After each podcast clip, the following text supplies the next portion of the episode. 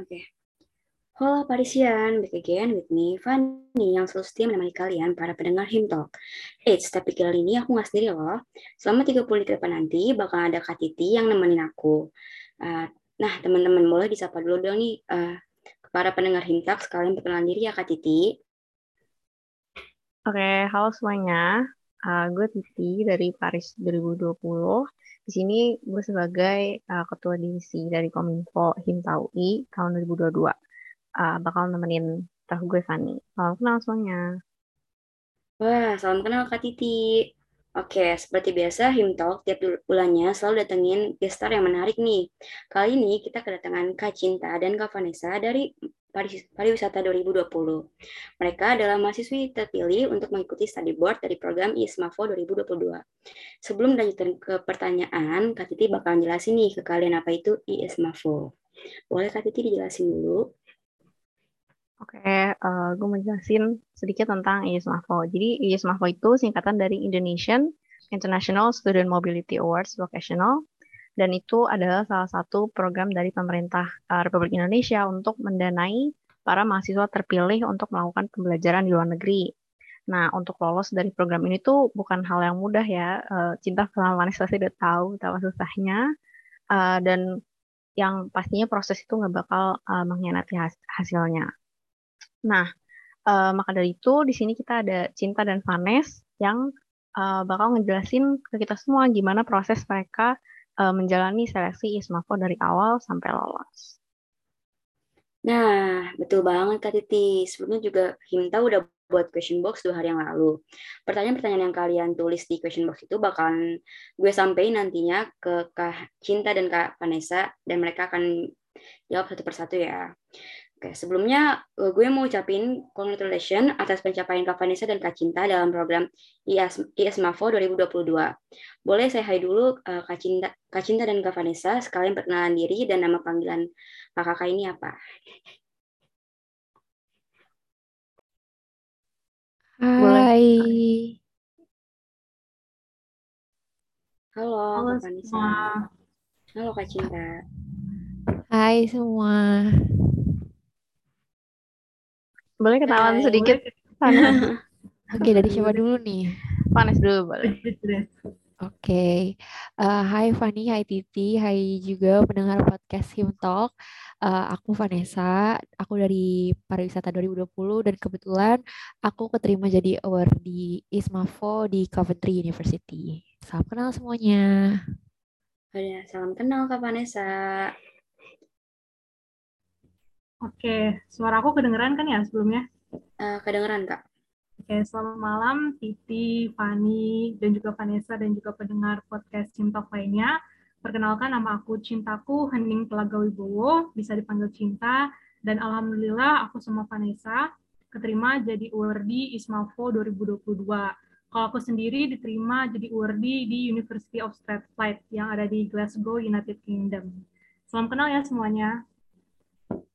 Salam kenal Kak Cinta. Wih, keren-keren banget nih universitas yang diterimanya. Oke, selanjutnya kita bakalan next ke pertanyaannya ya.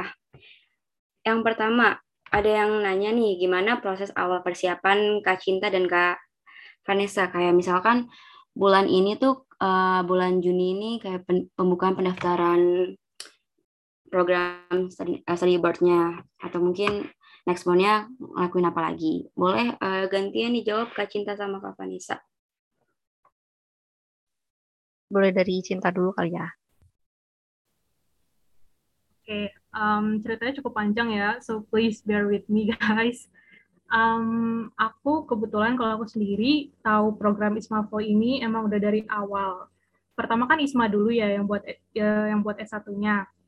Nah, uh, yeah. begitu ada informasi wacana mengenai pembukaan program ISMA buat anak-anak vokasi, dari situ aku udah mulai research dan aku pantengin sama aku follow Instagram mereka biar um, stay tune kan. Nah, um, programnya itu mulai diungkap um, ke publik itu kalau nggak salah di bulan Februari tahun ini. Um, di situ bisa dilihat di Instagramnya kan. Nah, kalau untuk student registration sendiri itu di bulan Mei. Dari bulan Februari itu um, aku udah siap-siap tapi belum ada persiapan yang khusus ya. Kayak misalnya ambil EPT atau apa aku cuma research soal anak-anak alumni ISMA 1 aku mulai reach out ke beberapa anak untuk nanya perihal um, pendaftarannya dan persiapannya. Dan di bulan April itu kebetulan perwakilan dari vokasi UI mulai reach out ke kita kayak nanyain eh, siapa aja nih yang mau ikut program ISMAFO dan saat ditanya itu aku langsung um, kontak mereka kontak perwakilannya dan kita dimasukin ke grup Telegram Telegram pendaftar ISMAFO UI lebih tepatnya. Dan di situ informasinya terus diupdate di Telegram tersebut. Nah, baru kita dikasih tahu apa aja yang perlu disiapin, um, dokumen-dokumennya, um, kayak surat rekomendasi pembimbing akademik, dan juga surat keterangan bebas dari narkoba, surat keterangan bebas dari tindak kekerasan seksual. Nah, itu baru kayak pendaftaran dokumennya. Di bulan sebelum sebelum bulan Mei itu pembukanya kita harus udah nyiapin um, EPT atau nilai bahasa Inggris kita. Nah, baru aku komunikasi tuh sama Vanes soal EPT-nya, soal dokumen yang harus kita siapin, terus minta tang minta tanda tangan pembimbing akademik juga Pak Jajang waktu itu reach out ke beberapa kontak yang perlu kita reach out dan akhirnya pas bulan Mei itu um, begitu website Ismafunya dibuka, kita langsung daftar, kita masukin EPT yang udah kita pilih. Waktu itu aku pilih Duolingo sama TOEIC dan juga dokumen-dokumennya. Nah, mulailah proses, proses seleksinya dari bulan Mei itu. Yang pertama itu esai. Kita harus sudah nyiapin esai. Um, saat pembukaan itu, baru kita submit, submit esainya, masuk ke seleksi berkas. Habis seleksi berkas, baru um, seleksi interview, dan seleksi interview baru pengumuman siapa aja yang jadi URD-nya. Nah sekarang um, di masa sekarang tahapannya yang lagi kami lewatin itu persiapan buat pengurusan visanya.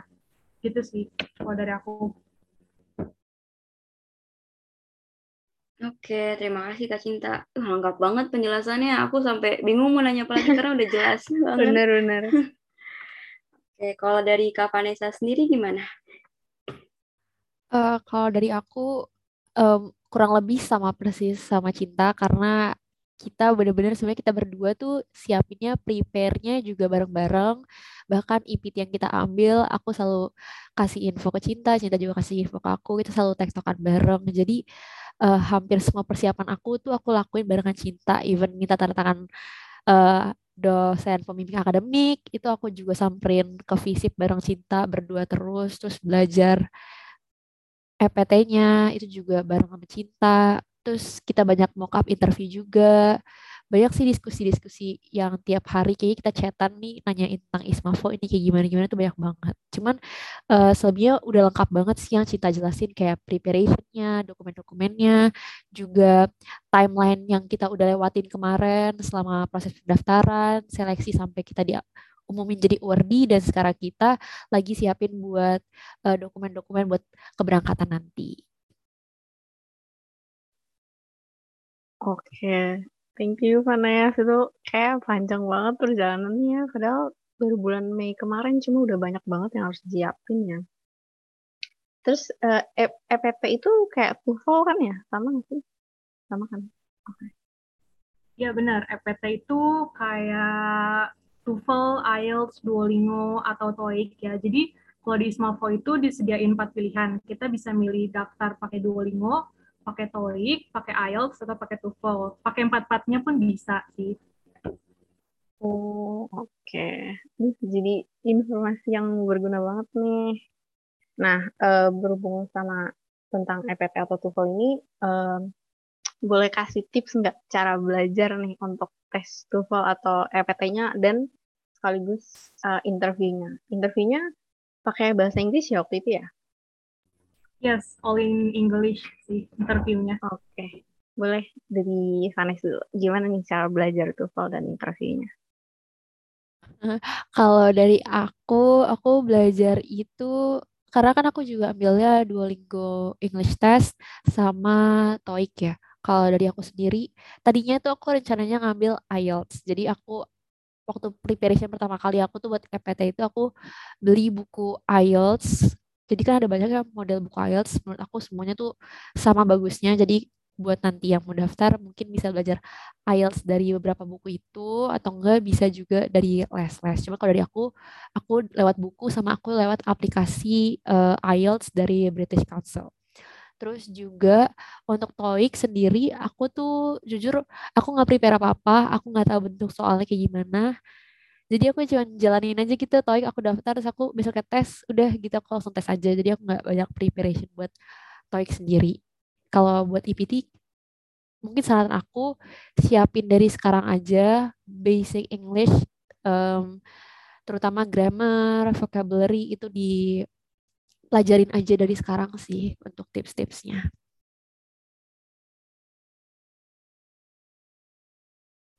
Oke, okay, thank you Vanessa. Kalau dari cinta gimana? Oke, okay, aku kasih disclaimer dulu ya. Kalau persiapan mengenai bahasa Inggris itu it was not an overnight thing. Jadi dari kecil dari SD lebih tepatnya aku emang udah les bahasa Inggris dan berhenti itu pas SMP mau menjelang SMA. Jadi kalau soal basicnya alhamdulillah aku udah um, lumayan. Dan untuk persiapan EPT-nya sendiri, aku dari awal sama kayak Vanes kan kita um, nyiapinnya berdua ya.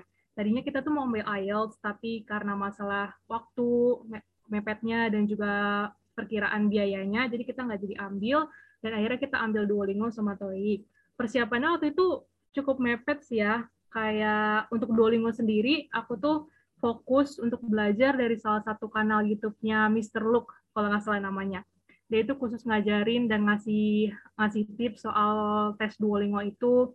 Dan kalau TOEIC-nya, aku sama banget kayak Vanes, nggak ada persiapan. Kayak langsung aja gitu ngerjain jump right into it, karena waktu itu tes TOEIC pendaftarannya cukup mepet dan tanggal submit untuk sertifikasinya juga udah lumayan deket. Jadi ya udah kalau TOEIC kerjain aja waktu itu.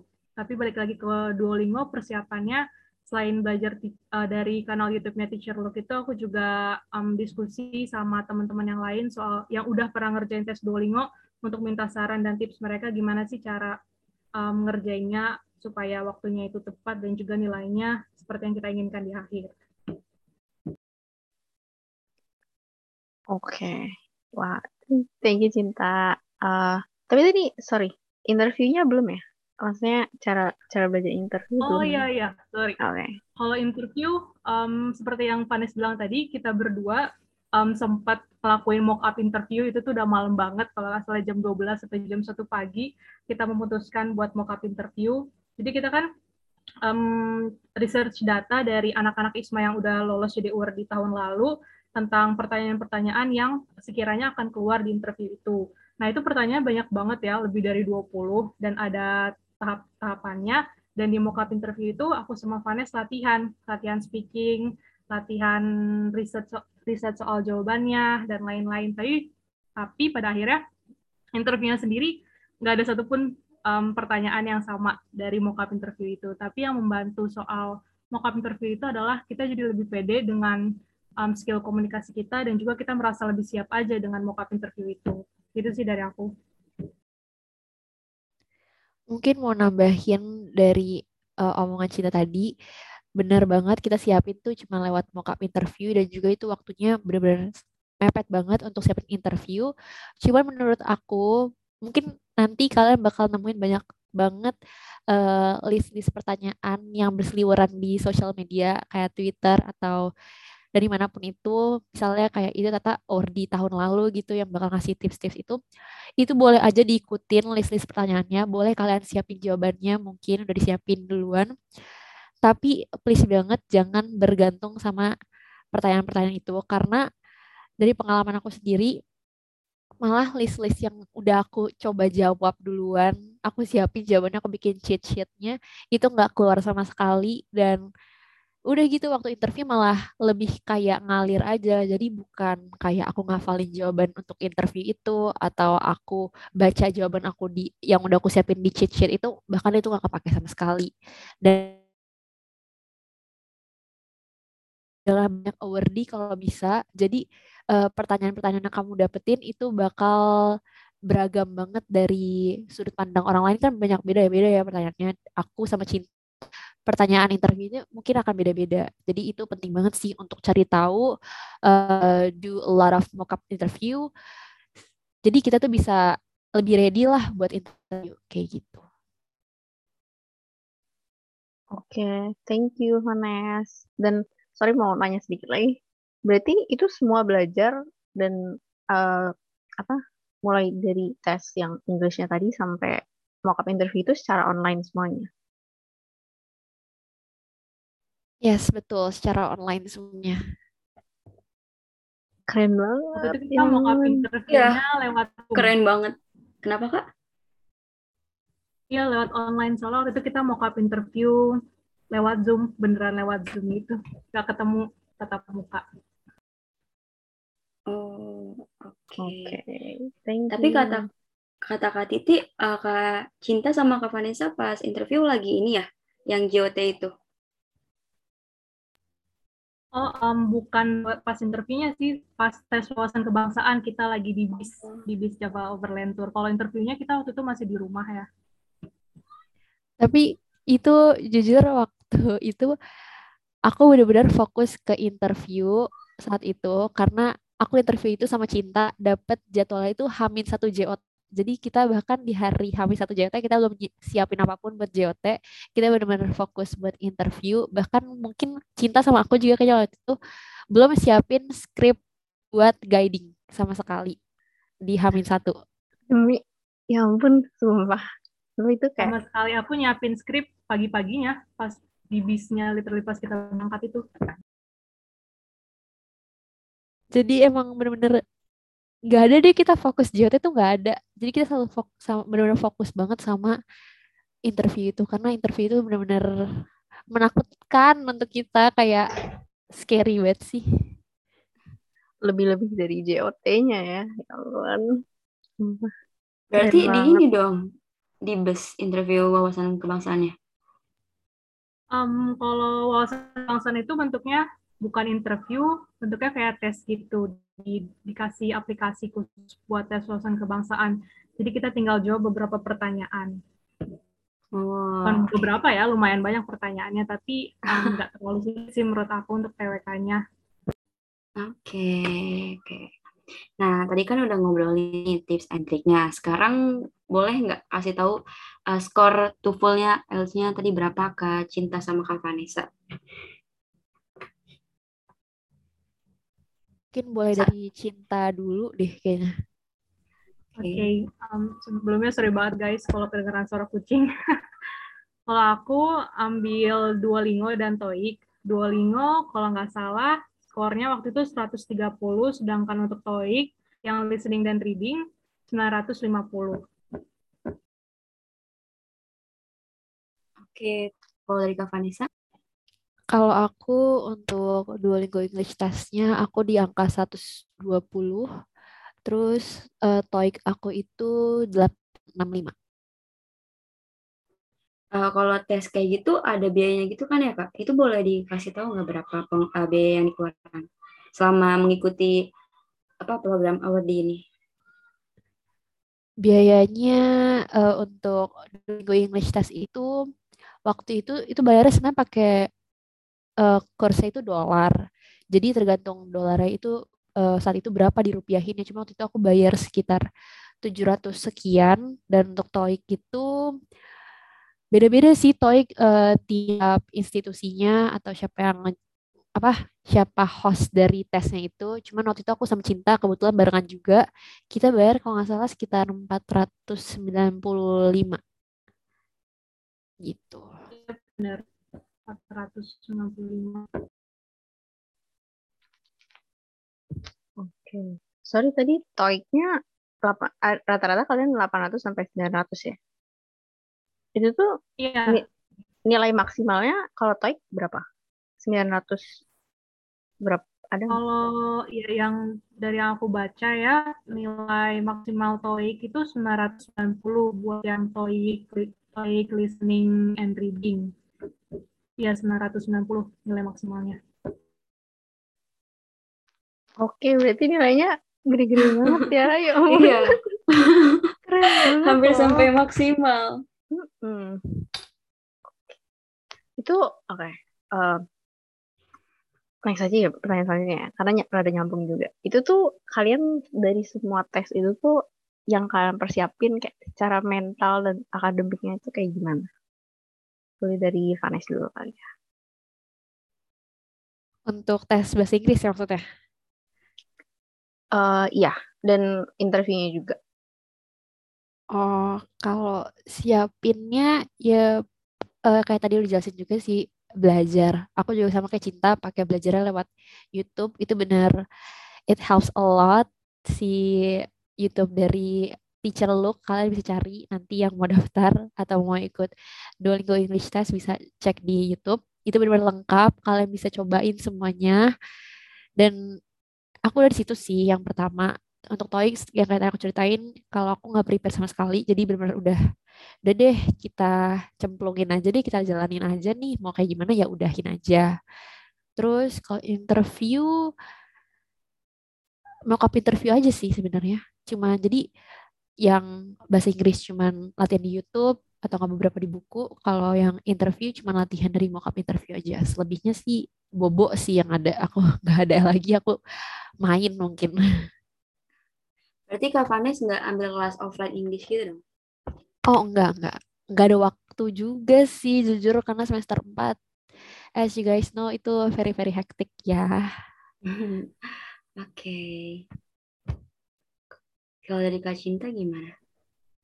Oke, kalau ngomongin soal persiapan ya, mungkin aku bagi jadi dua. Pertama persiapan mental sama persiapan akademik.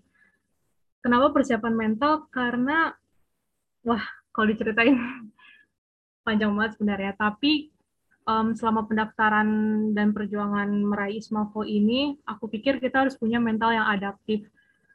Apalagi kalau waktunya itu berbarengan sama hal-hal lain kan, kayak yang dibilang Vanessa tadi, semester 4, terus ada JOT, belum lagi ada organisasi di luar kuliah, belum lagi aku lihat sendiri Vanessa waktu itu jadi ketua acara dari event jurusan kita, dan semua itu harus dilakukan berbarengan.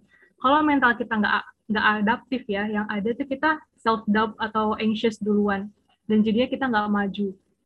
Dan yang kedua kalau persiapan akademiknya sama kayak Vanessa, aku belajar online lewat kanal YouTube, terus juga dapat tips-tips dari award di ISMA yang udah keluar negeri tahun lalu. Dan juga um, sebenarnya seputaran itu aja sih belajar online kalau pertanyaannya ikut kelas offline atau enggak, enggak karena keterbatasan waktu juga. Itu sih dari aku.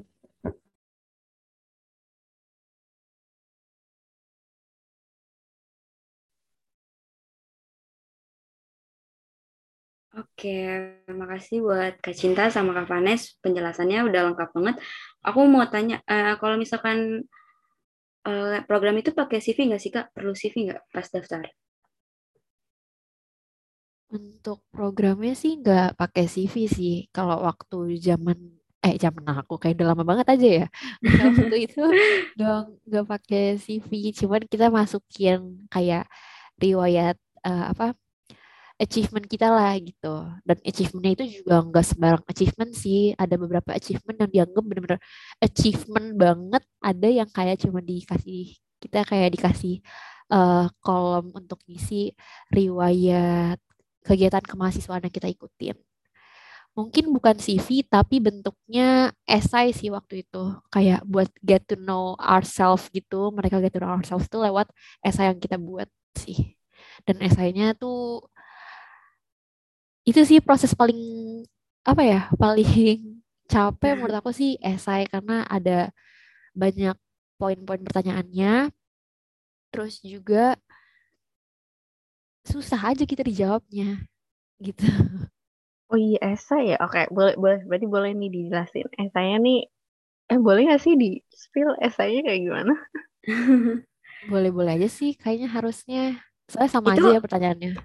Apa? Sama gimana um, jadi pertanyaannya tuh mirip-mirip kayak uh, pertanyaan esai anak uh, Isma Sarjana tahun lalu sama Isma Sarjana tahun ini. Jadi ada beberapa pertanyaan yang kayak di mix gitulah istilahnya. Oke oh, oke. Okay, okay.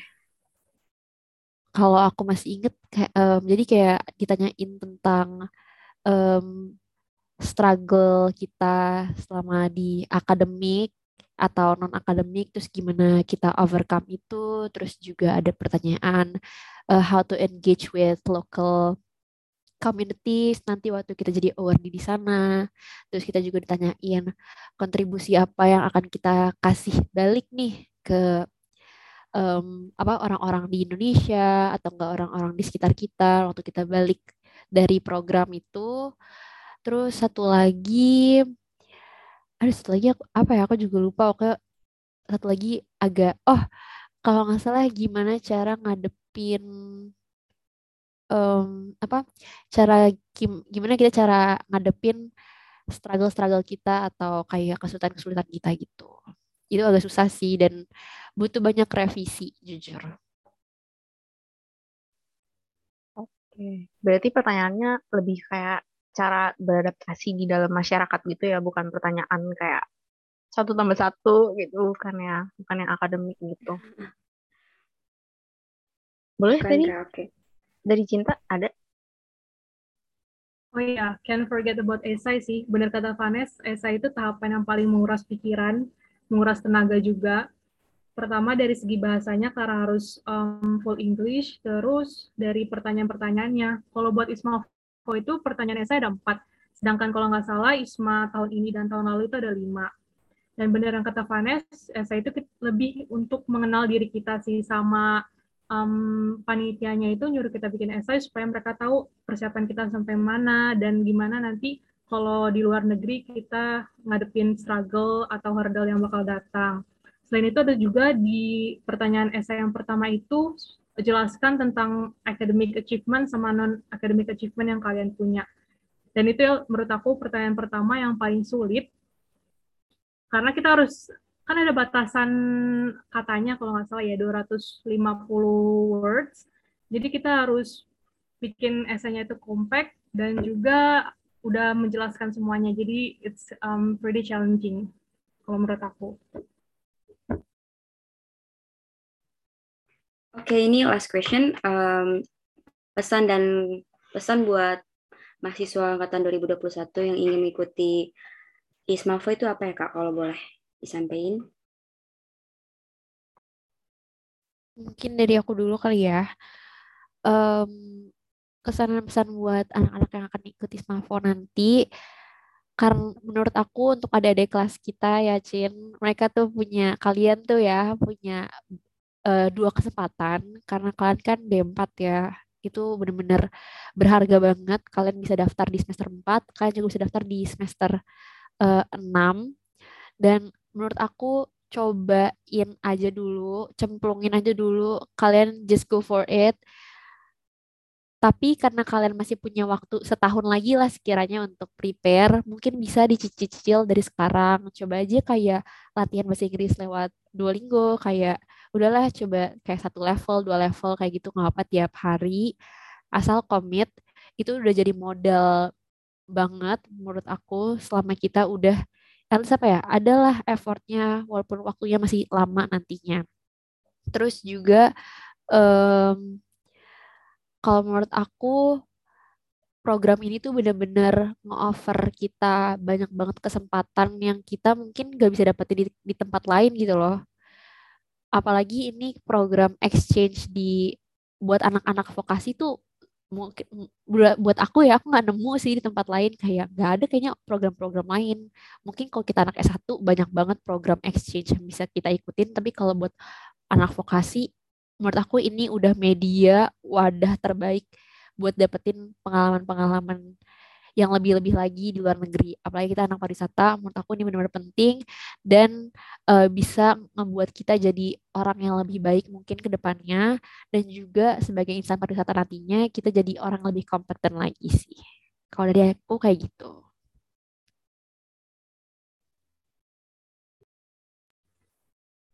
Ya benar banget kata kalau angkatan 20 itu kan D4 masuknya. Jadi mereka punya semester 4 dan semester 6. Dan untuk pesan aku ke adik-adik kelas semuanya terkait program Ismafo ini, coba aja dulu, just go for it gitu. kadang penghambat terbesar tuh bukan dari luar, malah dari diri kita sendiri. Kadang kita nggak percaya atau pede dengan kemampuan kita, atau karena ISMAFO ini program internasional jadi kita ciut duluan. Kita akan lebih nyesel kalau kita nggak coba dari awal. Seenggaknya kalau kita coba, walaupun apa pun hasilnya nanti, itu bakal berkontribusi banget ke self-development kita dengan berbagai cara. Dan juga um, mimpi itu menurut aku ya jangan setengah-setengah. Kalau kalian um, sebagai anak pariwisata pastinya punya cita-cita untuk luar negeri, untuk menjelajahi dunia, Ismafo ini salah satu program yang bisa memberi kalian kesempatan untuk itu bahkan di umur yang muda mungkin 19 atau 20 tahun ya. Jadi jangan takut untuk coba. Kalau kalian um, butuh saran atau apa pun atau butuh um, someone untuk bantu di proses kalian navigasi soal itu bisa banget hit me up hit me up aku atau Vanes sebagai yang udah jadi di duluan dan semangat semuanya um, semoga program Ismafo ini bisa terus dilanjutkan sama anak-anak pariwisata di bawah kita. Oke, karena ini waktu Zoom-nya nggak pro, terus tinggal 4 menit lagi. Pertanyaan udah selesai di sini ya Kak. Uh, terima kasih banyak buat Kak Cinta sama Kak Vanessa. Uh, menurut aku ini pengalaman berharga banget buat aku karena aku bisa ngobrol langsung sama Kak Cinta sama Kak Vanessa yang udah terpilih sebagai uh, awardee. Uh, tapi nanti nanti kalau misalkan ada yang mau tanya-tanya sekitar uh, sekitar tentang Isma, aku boleh hit Kak Cinta sama Kak Vanessa ya. On Instagram kali ya Kak? Atau lain nanti aku kasih. Boleh banget lewat Instagram. Boleh lewat banget apa pun itu. Lewat apa aja atau enggak? Aku Tanya boleh sama aku enggak lah bercanda. Apa aja deh boleh hit me up atau hit cinta up aja. Asal jangan ngajak jadian ya. Enggak lah. Udah punya ya. Aduh. Nama IG-nya apa kak? Kalau boleh nanti biar pada langsung search. Oh kalau aku sorry sorry. Kalau aku Vanessa LNDRR. Kalau Kak Cinta? Kalau aku Hening Telaga. Oke. Okay. Terima kasih ya. Semoga kita selalu diberikan kesehatan, kemudahan, dan kelancaran ya di setiap langkahnya. Kak Titi, boleh ada yang mau ditambahin? Oke, okay, uh, eh, last ya. Mau sekali lagi mengucapkan congratulations buat Cinta dan Vanes karena benar-benar udah menjadi prestasi juga ya buat untuk bulan ini dan udah membawa nama baik pariwisata 2020 dan semangat terus untuk mengukir prestasi yang nanti di UK dan ataupun nanti ataupun di Bekasi gitu. Oke, sekian sesi Himta kali ini. Semoga bermanfaat dan sampai jumpa. Dadah. Dadah. Thank you Fanny, thank you Titi.